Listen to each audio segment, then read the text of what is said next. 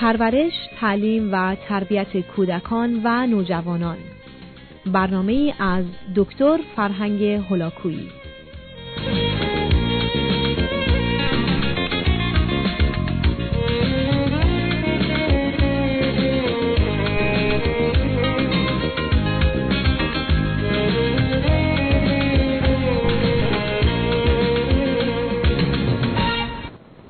بینندگان عزیز بیان مطالب درباره شنوایی انسان بود و اجازه بدید این نکته رو عرض کنم که دو لغت یا مفهوم در اینجا اهمیت ویژه‌ای داره.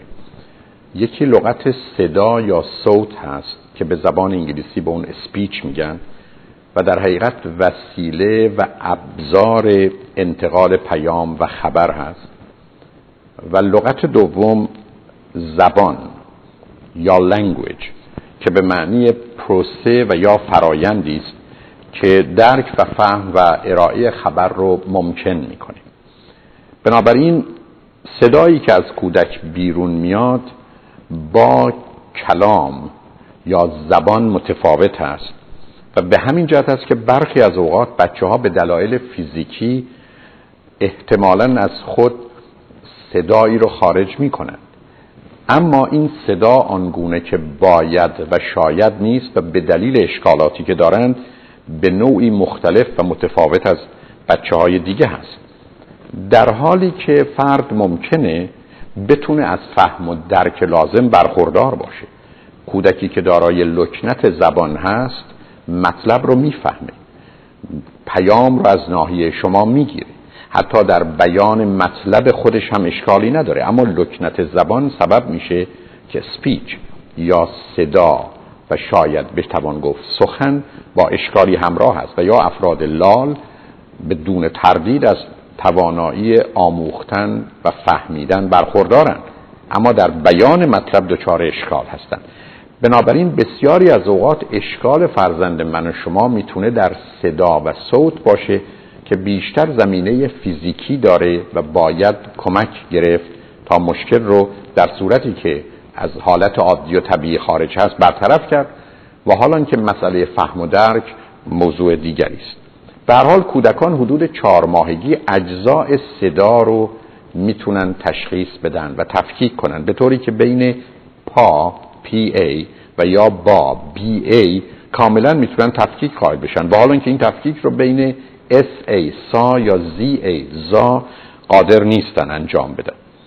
اشکال کار کودک تا دو ماهگی این هست که متاسفانه یا به هر حال واقعیتی است که باید اون رو فهمید و پذیرفت دهان کوچکی داره و زبان درازی و تارهای صوتی او به اندازه کافی قوی نیستن تا بتونن هوا رو شکل بدن و اون رو بیرون بفرستن و تازه کنترلی از نظر مغز به روی این تارهای صوتی نداره. نتیجتا کودک انسانی مشکل اولیه او در جهت صدا در آوردن اشکال فیزیکی و محدودیت طبیعت است. و حال اینکه بین سه تا پنج ماهگی رشد تارهای صوتی و یا گلو به مرحله می‌رسه که دیگه جای نگرانی نیست و اولین صدا معمولا صدای او یا دو او با هم هست. صدایی که بعدا به جهت آرام کردن انسان در مکاتبی که سخن از آرامش و یا نوعی در خود رفتن و با خود رفتن هست رو میشه به راحتی دید و نشون میده این صدا عادی ترین و طبیعی ترین و اولین واکنش انسانی از طریق هنجره و یا گلوی خودش در جهت ایجاد ارتباط هست. به هر حال بین 9 تا 18 ماهگی بچه ها اولین کلمه رو به معنی زبان به کار می‌برند و نه تنها تلفظی نزدیک به تلفظ بقیه دارند می‌تونن پیامی رو از اون طریق انتقال بدن. ولی به هر حال بیشتر بچه ها حدود دوازده ماهگی صدا رو با زبان یعنی speech رو با language به گونه ای مخلوط می‌کنن و یک زبان مندرآوردی دارن که با حذف کلماتی یا تلفظی به نوعی سخنی رو مطرح می‌کنن. و این زبان من آوردی رو غالب اوقات عزیزان به ویژه مادر ترجمه می‌کنه زیرا بر اساس سابقه می‌دونه که مقصود فرزندش از بیان این مطلب چه هست ولی به هر حال وظیفه من و شما این است که به مجرد اینکه کلمه ای از دهان کودک خارج میشه که مرتبط به زبان و معنیدار هست او رو تکرار کنیم و او رو به نوعی بست بدیم. یعنی اگر از لغت ب از دهانش بیرون آمد میشه گفت بابا یا در رو باز و بسته کرد و گفت باز و یا بهش گفت که بیا یا برو و در نتیجه به او کمک کرد که با حرفی که آموخته به نوعی کلمه ای رو بسازه. معلوم است که بچه ها در این زمینه به حدس و گمان دست می‌زنن ولی به هر حال طی چند ماه به نوعی با زبان و آنچه که کلام هست آشنا میشن. معمولا کودکان با فرد آشنا بیشتر و راحتتر صحبت می‌کنن و به سخن اونها گوش میدن. در آغاز یک تا دو سالگی زبان کودکانی آنگونه که اونها حرف می‌زنند و به نوعی که اونها تلفظ می‌کنن توجهشون رو جلب می‌کنه و از اون لذت می‌برن ولی بعدا باید کلام رو و زبان رو به درستی ادا کرد و گفت. حرکات بدنی برای اونها بسیار جالبه و موجب اصلی آموزش اونها برای زبان میشه. به هر حال کلام آهنگین شمرده کاملا مهربانانه و آهسته بر روی کودک اثر فوق العاده داره و متاسفانه رادیو و تلویزیون به دلیل سرعتش از نظر آموختن زبان در یک سال اول برای بچه مفید نخواهد بود. نکته که در خصوص بچه ها می‌دانیم این هست که در آغاز تولد تقریبا توان درآوردن همه صداهای همه زبانهای مردمان دنیا رو دارند